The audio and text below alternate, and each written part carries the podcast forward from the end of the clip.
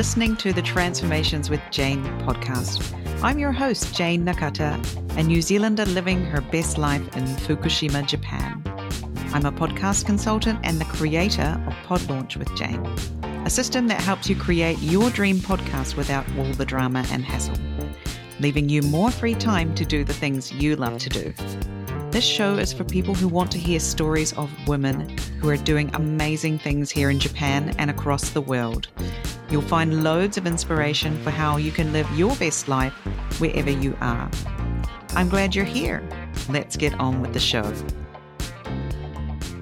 Hello, and welcome to another episode of the Transformations with Jane podcast. I'm your host, Jane Nakata, a podcast consultant here in Fukushima Prefecture, Japan. How are you doing today? If you are listening to this and the podcast has just come out, we are in the middle of June, which means that it is probably most definitely rainy season here in Japan, which means everything is very green and very moldy potentially. We are starting to have to battle with is my how is my washing going? Is it smelling? Uh, i have not been able to dry washing for days all these kinds of things. Not one of my favorite seasons of the year in japan. I hope the rainy season is going to be kind to us this year but it's come so so early so it could be a long one. Who knows? This this year yeah is not being normal that is for sure.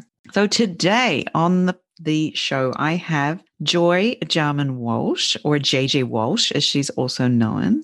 She is the host of the Seeking Sustainability Live show, which is on, it's a daily show. And I run a podcast I have been running a podcast weekly, and that is a lot of work, but a daily show, that is a lot of work.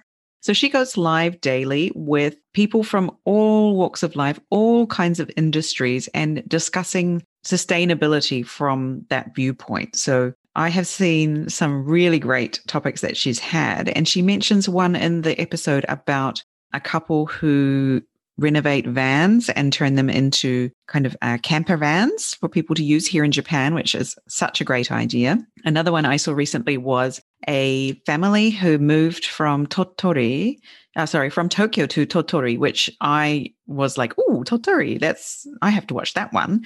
And so I did watch that one uh, live because of my fam- my husband's connection to Tottori, and I often spend time there at least a couple of weeks every year. And so, yeah, she has a, a wide variety of guests on her show. So she also has a huge knowledge about sustainability in all kinds of industries. So I hope you will go and check out her show. But today we talked a little bit about sustainability in tourism and especially how we can really enjoy Japan this summer, given that we can't go home. I know if you are living in Japan, normally in summer, you know, we would be packing our suitcases and, and, heading off home, wherever that may be, for a few weeks to escape the heat or to get your kids a chance to have some English immersion time. I know that's definitely why I was doing it, taking my kids back to New Zealand every summer for at least a month and having that time in spent in English, uh, all English environment was a huge help for their English, given that they just go to regular Japanese school or in, in a Japanese environment every day. So this year we will not be doing that. Unfortunately, my family's summer vacation is looking pretty average this year so far. We have zero plans and I'm hoping that my kids can perhaps visit their grandparents down in Tottori if people are vaccinated and, and, and things are going well, but that's another month or so away. We're not really sure. So, yeah, how can we enjoy the summer this year in a sustainable way? And yeah, also in a corona friendly way if we still need to worry about that, which I'm sure we probably will for a while yet. Also, and I hope you'll listen towards the end, I I'm I did ask permission from Joy to to coach her a little bit or to just to challenge her a little bit because when we were speaking and we were talking about what's happening next, I could hear that maybe there is something more that she wasn't quite saying, and that if she said it, then that will help her to create uh, to, for it to become more real and and perhaps move towards it more. So yeah, listen for that at the end. That really gave me goosebumps listening to her speaking about her ideas for the future and that. So I hope you enjoy the show. Here we have uh, Joy Jarman Walsh. Hi, Joy. Welcome to the Transformations with Jane podcast. It's great to have you on the show today. Hi, Jane. Thanks for inviting me. Yeah. So, for those listeners who don't know who you are, could you give us your jikoshokai, a little self introduction? Of course. Uh, my name's Joy Jarman Walsh. I grew up in Hawaii, went to university in California, came to Japan just after university. I was in Kyushu for three years, traveled around Asia for another two years, came back to Hiroshima Japan in 96, uh, decided to start a regional website with my husband, got teaching at university, had two kids, never left. Now I'm a talk show host. Yes, lots of transformation to talk about. Tell us the name of your talk show because this is a daily thing that, right, that's happening yeah, yeah. Daily show. That is so much work. Tell us about that. It's crazy. I never expected it to be a daily show and last for over a year, but there you go. It's really been a blessing.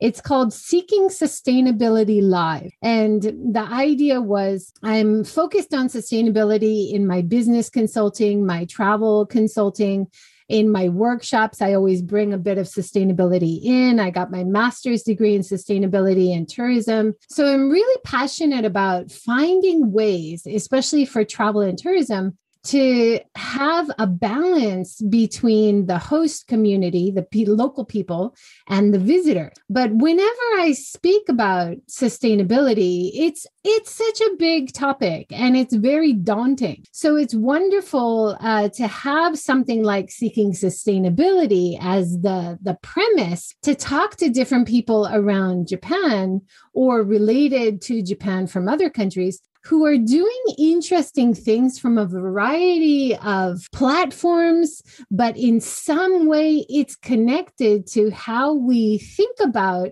balancing the needs of people with the planet with getting a profit. So that's that's the idea behind the title Seeking Sustainability Live to kind of inspire people but also to introduce to a much wider audience that sustainability is certainly something great to think about and it's possible and it's not too hard and it's often really fun and can improve your life or business. Yeah, I think so. And I yeah, I know what you mean about that it's a huge thing, right? It can seem like such a big topic and unachievable almost because it's so can be so huge, but you can choose one area to start with and work from there, can't you? And then definitely. Yeah. Uh, when I, I started reaching out to people that I thought would be interesting to talk to for the live stream, people started saying yes. And then once we started discussing things, various topics from like remodeling your home to uh, history and heritage of Japanese culture, to Japanese folk tales and writers who are writing about a, a, bunch of different topics. You know, some people are very confused like, how can that be connected to sustainability? Mm. You know, but I basically can connect sustainability to anything because it is really connected to life and business in so many ways. It's not just about environmentalism, it's about how do we have uh, more productive communities? How do we have better quality of life? And how do we get a profit without sacrificing the other two pillars of sustainability, right? So what was it that that made you decide to actually start the show in the first place? Why how did you go from being a a non, you know, live show host to being a live show host? yeah, that's a good question. Uh, when I started my own business after teaching at university for over 21 years, teaching business and travel topics to uh, Japanese female students, and I was also doing gender studies there. And then when I decided to leave the university and launch my own business in 2019, one of the things I tried to do was a monthly event where I would invite speakers to come talk for 10, 15 minutes, have a discussion, have networking, have free exchange of items that were still good, like a f- free flea market.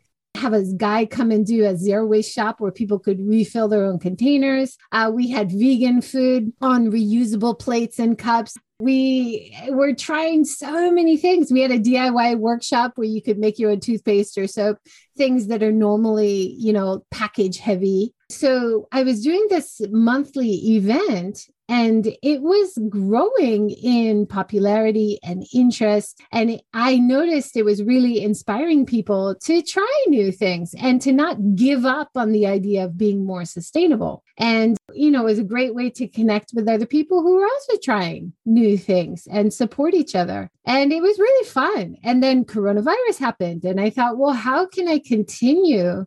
A similar model without getting together, which is not safe right now for events. And so that's kind of how the online live stream platform idea started. So this was just a new ish thing for you then. And like coronavirus came along and you went online. Yeah. I was in inspired by do you have you heard of Gary Vee? No. Gary Vee is kind of an online speaker and uh, social media marketing expert.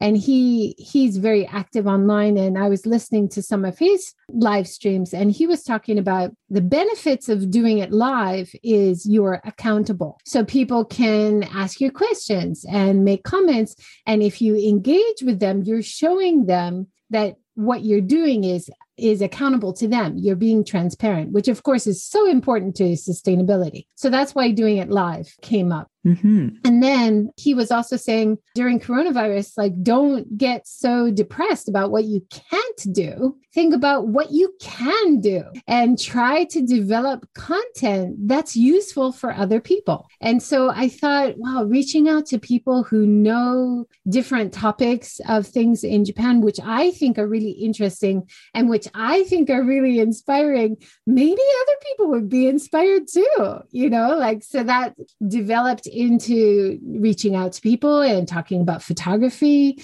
talking about remodeling an old house, you know, a variety of, of topics. And then uh, those people would introduce me to other people. And then people would contact me directly, or some of the listeners would suggest topics that they wanted to hear. So it's just kind of organically been growing and developing into this wonderful network of people doing really interesting things. Yeah, the network behind the show is the powerful thing, isn't it? Yeah. I mean, you are a lady with a microphone sitting in your house, but the the network that you're creating with this show is where yeah. is where amazing things are happening, and I see that too with my own uh, with my own show, which you're on here today. But yeah. yeah, just this amazing network of people who yeah want to hear more from you and who are inspired to to do more or to try something and to support each other yeah, as you know, friends of the show. It is really amazing. What are some of the cool things that have happened uh, with your community since you've started going doing these live shows? Well, something that's I just passed the year mark, and uh, yesterday I finished the 246th interview. Wow. um, in the series in a in a year, and uh, now I from this month I've started to be contacted by people who have questions about how to contact someone in a specific field, and and sometimes it's connected to sustainability in some way. Sometimes it's not, but people are realizing my network. Mm mm. is pretty big now. Yeah. You know, like each interview that I do is an hour. So it's quite a commitment to listen or to watch. They all go into podcast form after as well. But, you know, people have to be quite interested in the topic to commit to watching or listening for that amount of time. So usually I, I have a lot of people contacting me who know that I have covered a variety of topics and they haven't even gone through the whole playlist to search for it. So they're just cutting to the shortcut and asking me for advice about who they can contact for this topic or who they can contact to be a speaker for their event coming up on this topic. So that might actually become something I could use as a way to support my income because at the moment I'm really thinking about how can I support myself. This is all self-funded at the moment and uh, it's not paying the bills, you know. It's helping all the, you know, micro donations and stuff is great. People sharing the content is great. People liking and commenting is wonderful. I love it. But if I want to make this into my job, which I would love to do. That'd be a dream. Then I kind of need more sponsorship from companies or advertising but that's tricky too. It has to be some company that I really am passionate about, that I really believe in what they're doing. So it, it can't be any old company. Yeah, so it's it's complicated. I want to help people, but now I have this huge, vast network and I have a vast knowledge from all these talks, which I know in depth, right? So that that's something I've developed over the year of all this research for every talk, all this information as I digest it and break it down and put it into podcast form and everything. So I, I once talked to Robert Yellin. Robert Yellin is an amazing pottery and ceramic curator. He has a wonderful gallery in Kyoto. And one of his stories really struck me. He was talking to a pottery expert, artisan, who had been perfecting his craft over 80 years. And uh, so one of his customers commented about why his sake cup was so expensive. You know, a little sake cup. It only took you five minutes to make that.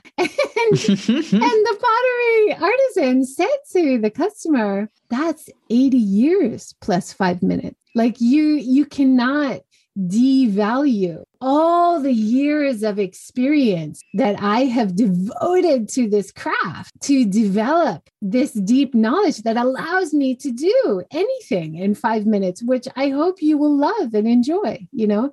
So, that whole concept of standing up for yourself and valuing yourself and valuing what you're doing and valuing your content in a way that makes you comfortable enough to ask for people to support you financially as well for what value you're giving to them that's that's a new ball game for me but it's something that's really important if i want to continue right well, it's not sustainable, is it? I mean, you know, an hour, it's a minimum of an hour a day, isn't it, at the moment? Well, it's an hour is just the live stream. I usually spend half a half a day at least uh, researching and preparing for each talk beforehand. So it's considerable amount of time. But I I love what I'm doing. I'm getting great value and happiness from it. You know, I feel like my my life has more meaning because I'm doing this when I don't really have other work coming in, but it's a consideration, right? Like if other work comes in, do I give this up? because i don't have funding from it you know that's that's also something to think about right mm, it is yeah you have priorities as well so mm. Yeah, so tell us a little bit about sustainability in tourism because I know we're not not supposed to be traveling so much just now, but if we were thinking about wanting to travel in the future, how can we travel more sustainably within Japan, for example? What would be your top tips? It's a great question and it, something for sustainability which includes tourism is always looking for better opportunities and better options. So at the moment, because we want a social distance in Japan, we're still having so many cases and all the the big biggest problems are in the biggest city. So even now, if you're going to choose to travel somewhere, definitely the rural areas would be the best. And yesterday I talked to a guy who runs a company that uh, renovate old vans into sleeper vans and they rent them out. And to me, right now, while we're in the coronavirus, if you're going to go on vacation, that seems perfect because you can go out to a rural area campsite. You can reconnect to nature, which you find, I find, most people find uh, very refreshing and ready to get back to work after that.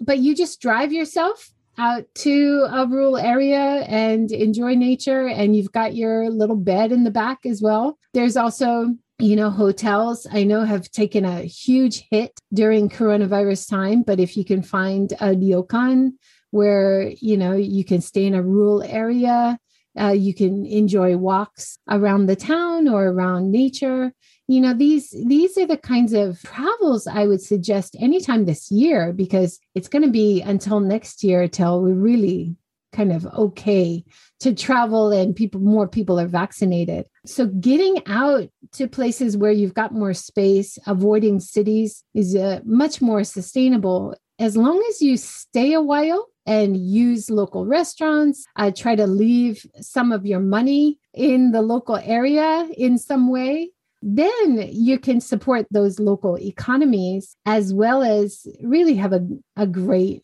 vacation and travel. And what most people seem to find most meaningful from travel in general is engaging with local people. We are here in Hiroshima, and for many years, I was doing training for uh, Japanese people who were trained Japanese tour guides, but they wanted training to become inbound or international visitor tour guide. And there's a bit of transition that they need to make uh, to be able to connect to the international customer. So, some of the things that I was suggesting to them, of course, is also more sustainable. Like, how do you talk about where the customer is from? How do you connect to things that they're interested in, which is things that they never would have thought of? before you know so this is also connected to sustainability because engaging with local people instead of just visiting somewhere and just giving all your money to a hotel never really talking to anybody is what travel really should be about and it's it's creating meaningful connections between people and learning more about culture. So in terms of sustainability and sustainable travel, that's the aim that we want to we want to have. We want to have opportunities to really connect with people on a real level, not just transactional, right? And we want to connect to nature and we want to avoid crowds, you know. Those are the general yeah. the general rules. Yeah, yeah, that's definitely I can think of all of this amazing travel that I've done in my life, but the the real memories that I have are when I yeah, connected with someone in that place and those are the things that stick with you. It's not where you stayed. I can't even remember, or maybe I can't even remember what I ate. But if I had a meaningful interaction with someone there, that is something that you definitely take with take home with you and you remember. And it doesn't cost anything, but it's more valuable than perhaps the the hotel stay or the fancy dinner or whatever it is. Yeah. And some of the best the best stories I've heard from travelers who love their trip to Japan, all the stories that they love to retell over and over. It's not about how the quality of the hotel was not often right? It's it's about some person to person interaction that they had and it doesn't even have to be in their language. My husband's family came over and one of their favorite stories was being on the Shinkansen bullet train traveling to Kyushu and the lady who was selling the coffee on the cart coming through she was smiling at them and they were so happy to see a smile and then she couldn't speak English and they couldn't speak Japanese, but she made a little origami folded crane and gave it to them with a little message. And they just rave about that story like that feeling like you are seen, feeling like you are seen as a person, not as a tourist, not as a foreigner, but just seen and considered. I think this is something that's still a challenge for travel in Japan because, like I said, we're in Hiroshima and we often meet travelers who've been in Japan for two weeks or more. And quite often, they're lonely and they they say you know japan is great it's so clean it's so polite but I haven't really met anyone. I haven't really talked to anyone. And I think, you know, that that comes a bit from the formal distance, right? Like people just being polite. And if you're working in a cafe, you don't often chit chat and have small talk with customers. But that's kind of what travelers are craving, at least a little bit, right? Yeah. Mm. Yeah. That also relates to how you train your staff. Like even in a restaurant or cafe, encourage your staff to chat with the customers and your, you know, travelers would be happier. It just seems counterintuitive to efficiency in Japan, but definitely something a bit more needed. Yeah, it's not in the training manual, right? That this is how you how you interact with people. All of the interactions are very scripted, especially if you're working in, for example, a chain store. But yeah, having your own business, you could do that more. And I'm actually noticing an increase in the number of guest houses, for example, where people are setting up these kind of accommodation options that haven't really existed in Japan very much. And especially in my city, there wasn't even one guest house five years ago. And now there are quite like two or three. And it's a place for people to travel, but to to travel together even if you're not together so hang out together in the living area and and chat and the owners are facilitating this, you know, spending time together. And there are also people who've traveled themselves and and experienced that in other countries and are bringing that back to Japan. So it's interesting to see a little bit of a, a, a change happening there. Even in rural cities like Iwaki City and Fukushima, we have some really nice guest house coming along. So that is so that is so true, and that's that's a trend where we saw in Hiroshima too. Not only for guest houses, but also for vegan cafes, vegetarian cafes, because as as you know, it's really difficult for travelers in Japan who don't eat meat or fish so, a lot of these young Japanese people who have traveled to other countries and seen the potential for bringing back a really fun, interactive, uh, relaxed atmosphere backpacker place, as well as like a vegan, vegetarian cafe, and cater more to this kind of visitor coming to Japan. You know, when I see success stories for such innovative small businesses, it's usually someone who's traveled, like you you say, and it's it's so nice to see that they kept their eyes open while they were traveling, that they weren't just seeing the main sites, taking their pictures, and going home. They were spending time in these areas, traveling around, meeting local people, really spending time, really looking around, really comparing their country to where they were, and bringing those models back to try in Japan, especially catering to the international visitor or resident. So, yeah, I think that it it's an underlying thing that we should all try to do more is to stay curious and to keep your eyes open and really take in your surroundings, but also take in your experiences with other people and try to see other people as well as you know see potential for things. Think about ideal situations. You know this staying curious seeing potential in things is so important for any connection with sustainability as well. Yeah seeing the potential yes in any any area of your life is is the way to go isn't it? It doesn't yeah. matter if it's travel or yeah personal development or your career or your family or even your neighborhood. Yeah you can find our potential and that's exciting as well it's nice to have a pair of fresh eyes though isn't it yeah. when someone when someone from outside your area comes to visit you and i know this every time i have i well have people come and visit me here in Fukushima and they get off the station at the train station where I meet them and they walk out of the station and they go, ah, like this. And I'm like, what's that? And they're like, oh, I feel so relaxed. And, I, and I'm like, you just, what you did was get off the train. But just being, yeah, in our town, in this little, it's a little onsen town that where the station is, they, they get the vibe there immediately.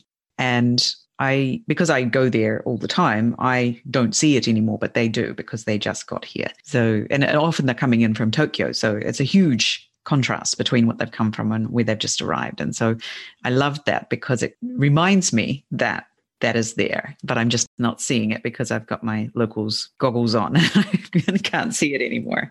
Yeah. Yeah, that's so wonderful, isn't it? That's one of the things I love about working with tourism and travel is you get reminded all the time of things that you've stopped seeing because you've seen it so much right? Yeah. And uh, when people visit and and so i i try to you know take note of those things that they ask about or that they see and i try to relate that uh, when i do like tour guide training and stuff to try to remind these real locals who've lived here all their lives that you know these are the things that people are interested in. And let's you know like sometimes when i do like a hiroshima station uh, guide training and i'll take them out to the new deck area and I'll say, okay, just close your eyes. What do you hear? You know, so they can hear like the the morning uh, vendors saying "irashai" from the different shops, which is so Japanese, right? Yeah they can hear the trains coming in and out. Or the trains are a big feature of travel in Japan, right?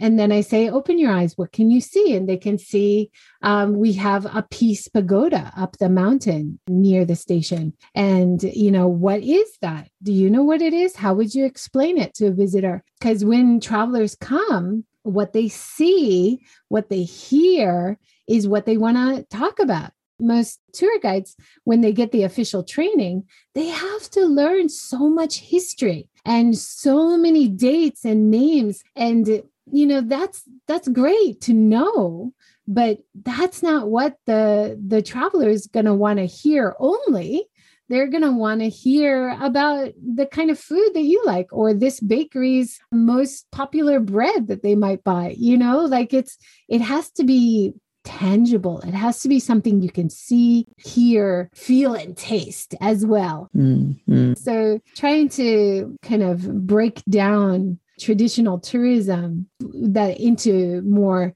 tangible chunks is uh, one of my roles when i when i do training which is is so fun and to kind of help them see their own town in a new refreshing way it's fun yeah, I bet it's yeah, it must be amazing for them to to have that experience and and to be equipped to go out and and deal with the tourists that they that they hopefully will have a chance to to guide again soon. And I can imagine, uh, like when I first came to Japan, I had a lot of why questions, like why is people doing that? Why is that like that? And nobody could answer my questions, and it was so frustrating even when you ask Japanese people, why is that Torii Gate red? Why, you know, why is there a Torii Gate? Uh, not really sure. I don't know. Yeah, it's there's a lot of why questions, isn't there? yeah. Or or some sometimes you just get the answer, oh, it's just Japanese culture. You know, that, oh, okay. because they don't really know either. Like yeah. it, it, it has changed over time, and some people know. And then uh, you know you can collect that information too. I i usually say you know for the red torii gate and often the shrine's red torii gate is right next to the ocean or right next to the mountains. And it's that contrast the red torii gate and nature which you know the culture nature fusion for me is just that's what i want to see when i travel anywhere outside Japan as well. But that's something that visitors really love to see. So it doesn't really matter the exact reason, but to point it out, like sometimes you can see torii gates in the middle of the mountains, way up yonder that nobody even noticed before, right? So being able to point things out like that is also a really nice thing for travelers and tourists to take in, right? Yeah. And so here's a challenge for anyone who, wherever you are in the world, if you're listening, is to go out into your neighborhood and notice something that you haven't maybe you've walked past it 20 times and you have not noticed this thing yeah. And and just notice wow this is what i have in my in my backyard because we just don't see stuff yeah. We we only see what we want to see. We don't notice everything else so yeah. Exactly I grew up in Hawaii. Mm-hmm. So we, you know, I grew up in a, a place where had it's been very overrun by tourism for many, many years. Mm-hmm. And I remember growing up and seeing the Japanese tourists coming in and taking photos of garbage cans, of post boxes, yeah. and being like, what the heck are they taking pictures of? But now when I travel, I take photographs of garbage cans and post boxes, you know, like anything mm. that's different from what you normally experience. It's it's fun and interesting to compare, isn't it? It is. I can remember arriving in Germany and my mind being blown that post boxes were yellow. Like mm. where and what universe are post boxes yellow. They're supposed to be red you know. Yeah. like even in my own country they're red in new zealand. Well you were just in sweden. And i was just in sweden where they're yellow again. Yeah they're yellow. So i was prepared for this wacky wackiness of post boxes being yellow the second time round. But yeah the first time i was yeah what? Is this really a post box? If i put my letter in there is it actually going to go? Yeah i did not trust the yellow post box for a while yeah, it's it's very interesting, isn't it? So just before we were uh, we hit record, you said you are yeah looking sort of around at maybe a transition of your own. Is there a transformation happening in in Joy's world? Yeah, well, you know, I I before I I joined this podcast and I was so happy that you asked me because I really do feel like this coronavirus time has been such a transformation. You know that I I was very secure as a university teacher in Japan for a long time. I really thought that was all I was going to do and and happy to do it connecting to my students, but it's the immediacy of climate change and having children growing up in a world that seems very uncertain that really helped me transform into a consultant and a trainer and a coach. I've been coaching people trying to uh, become more sustainable in their business or life or do more things online. So, you know, I had my undergraduate degree in psychology, and I think that really helped inform not only teaching, but it also informs coaching. It also informs being a talk show host, you know, like trying to, to listen to people and see people case by case. But it, I'm also, during coronavirus, I'm also kind of turning the lens on myself more and thinking about what would be most meaningful for me and how can i use the knowledge and experience that i have to create work which is more meaningful and helpful to other people to transition in their lives. What is it? Greta Thunberg says we've got less than 10 years to really transition into being part of an international community that's part of the solution not part of the problem right? So that that really kind of spurred me on to think more about uh, collaborations and uh, writing a book perhaps this year to put all of this knowledge to more tangible use for people who would be interested in some of the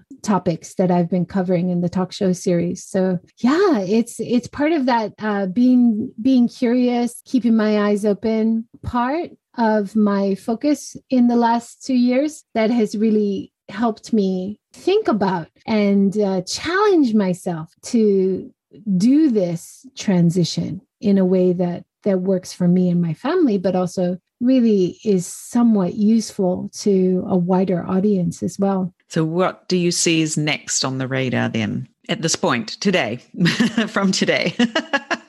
From today.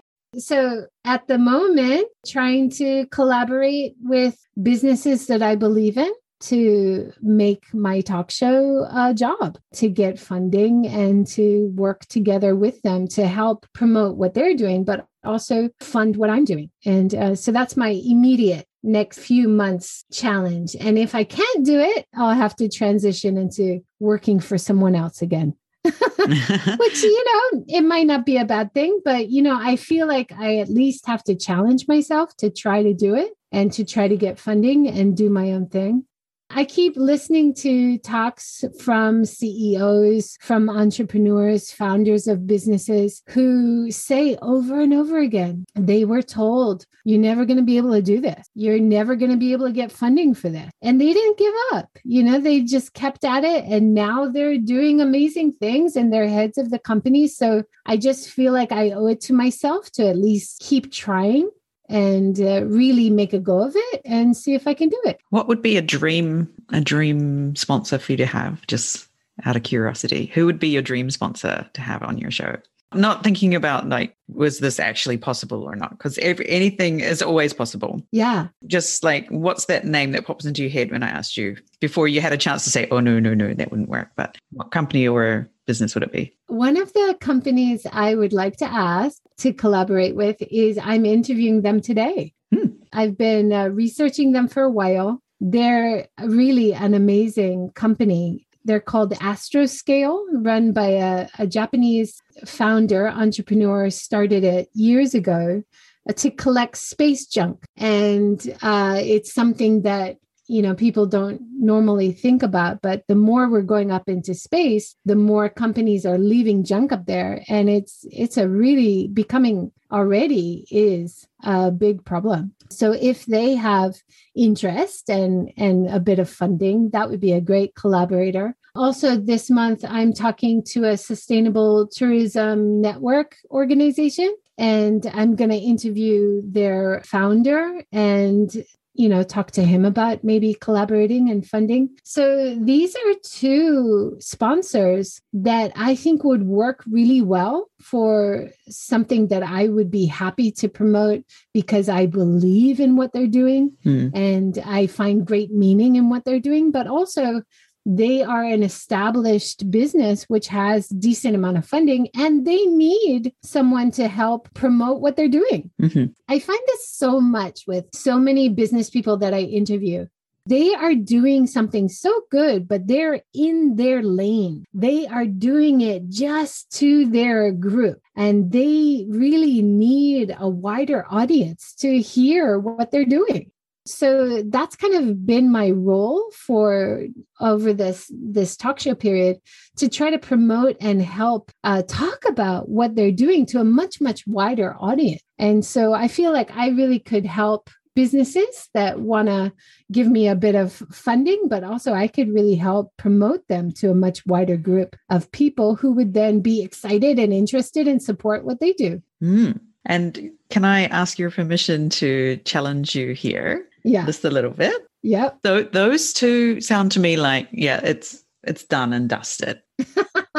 Not i haven't even asked. Yeah exactly. No but you're already in contact with them. What is your super mega dream that you wouldn't even let yourself believe that you've already discounted because it's just too unbelievable? I i think i i i hinted at it earlier I would I would love to run my own business, right? I am running my own business, but it's it's only a one person, very small, just barely hanging on business. But I would love to have staff. I would love to, you know, have a team of consultants, have a team of tour guides, um, have a team of sustainability auditors under my purview, you know, that I help train them and get them out into the world and have a, a bigger, far reaching effect on the situation in Japan. Mm. Wow. Yeah. Thank you. That's amazing. Thank Scary. you for sharing that. Are you getting goosebumps? Because I am. Yeah. Wow. I, I mean, I thoroughly believe that you speak your life into existence. So that's why I just wanted to push you a little bit more and get and yeah. get to the big, the big, hairy, scary goal behind this that sometimes Thank we you. don't even let ourselves believe. But now we put a timestamp on this conversation. So we you can yeah. always come back and listen to yourself. And in, in a year's time, you might come back and you go, Oh my goodness, I had such itty bitty dreams back then. Oh, look at or listen to me. way, way too big. Not at all, not at all. Because you know, even with what I'm doing with my pod launch system at the moment and helping people to get their podcasts either launch them or or just to keep them going because you know how much work is involved in getting a show out there, right? If you had said to me a year ago what I would be doing today, I would have laughed in your face and told you that's insane. I'm there's no way, you know. But yeah a, a, year is a long time actually yeah. like a day a day feels like an, an eternity and a year can slip by but actually it's it's a long time and a lot can happen in a year so i just yeah i love to to yeah have people on record saying things so that we can always go back and and just check in with what you were saying a year ago and yeah maybe in a year's time you'll be able to listen and go huh look at me look at me now Oh, wow. Yeah. That's something I've never said out loud. There you go. I love it. Yay. Exciting. And, you know, now that you've told me about it, then I know what, now that I know, and also everybody who's listening knows what you're on, maybe people can help you with this, this dream. That would be great. Yeah, right. We Yeah, if anybody's listening out there and you can think of a, a great collaboration, for me or a guest for my show, definitely reach out. I'd really appreciate that. Exactly. And it could be something you never even imagined, some kind of help that you didn't even know you needed as well. So, mm-hmm. yeah, that's why it's, I just find it's really good to talk about these things and then just let it go because it's not, it's not actually your business how this is all going to happen, right? This, right. You know, this, this business that you just spoke about, how it happens is, is not up to us, but in some way or form is, it can come to fruition. So, yeah, letting, letting the how go and just, just keeping that vision in your mind as you move forward get there. Yeah. I'm excited for you. yeah, very exciting and scary. It is scary, right? And that's a good mm. thing, I think, because it means that this is, you're going to have to grow to do this, right? And growing is a good thing because if you're not growing, you know, we're not, as humans, we're generally not, not happy when we're not growing. Yeah. Mm-hmm. In some way. So, and you'll grow into this stream, definitely. So, like I said, next time, this, this time next year, you might be like, yeah, it was just a tiny dream. Look what I'm aiming for now. Yeah. Yeah. Now we just have to just trust. Yeah. Now it's it's all about trust and doing what you can do on your end as well. Yeah. And keeping my eyes open for ways that I could make that happen. Right. Yeah. and not discounting things before you've even had a chance to get started. Yeah. Definitely. I think that's especially for women, we do that a lot, right? Oh, my goodness. Yes. Oh, I can't do that now because of the kids or because of whatever. It's usually about other people. And uh, so, kind of being selfish in a way, but thinking, what do I need to move my dreams forward? Not just thinking about supporting other people, right? Exactly. And also, I find us us women in particular like to make decisions on behalf of other people like for example oh no no you won't be interested in what i have to offer you. You know like my my business or my service. Oh we've already decided that that person wouldn't be interested in that. And we haven't even given them a chance to hear about it or to to say no or to say oh maybe later or whatever. We often just make these assumptions without yeah. letting people or letting you know other people decide if they would actually like that or not. So i always try to catch myself on to that when i do notice myself doing that and they're like no that's that's not your decision to make. Your it's your job to let people know about what you can do to help them and then it's up to, and then you have to let it go. Yeah. And as soon as you can do that then yeah all sorts of crazy things will start happening. I try i promise you. Anyone listening out there? Yeah well, thank you so much for being so open and letting me let me letting me challenge you like that today, Joy, and letting me hear that that hairy, scary dream and, and that's behind all of what you're doing now. And I've seen so many amazing topics that have come up on your show, the Seeking Sustainability live show for everyone.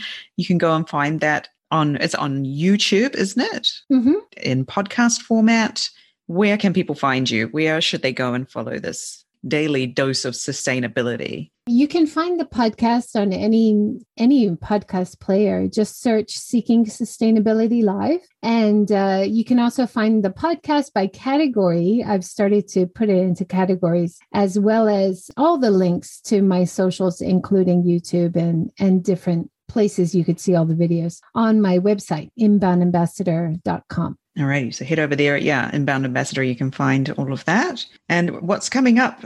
I know by the time this comes out already, some of these will have probably come out. Have you got any really real doozies coming up in the show? Yeah, I'm I'm very excited about today lunchtime. About like I mentioned, the Astroscale, the space junk, space yeah. junk. Yeah, so cool.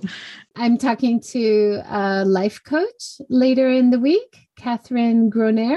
Oh yes, Catherine. She's been on the her? Yeah, okay. she was on the on a few weeks few weeks ago now. Yeah. Wonderful. And then actually this Friday I'm meeting up with some local contacts and we're going to go around different farmers markets and see if we can get some ideas for how to work with them. So that could be something in the step of my dream, my challenge.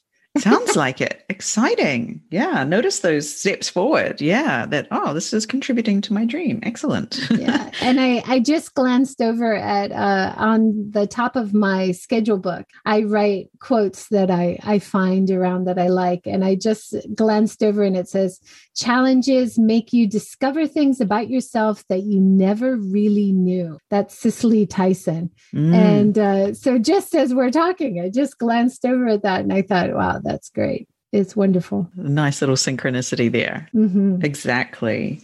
All righty. Well, thank you so much for joining us on the show today. It's been very interesting to hear about uh, sustainability in general and how we can be more sta- sustainable in tourism. And yeah, to hear more about what's coming in for joy in the future as well. We'll keep an eye on you now. Thank you so much, Jane. Thank you so much for asking me and for pushing me to challenge myself. I really appreciate that. You're welcome. Thank you so much. Bye bye. Thank you, everybody. Bye.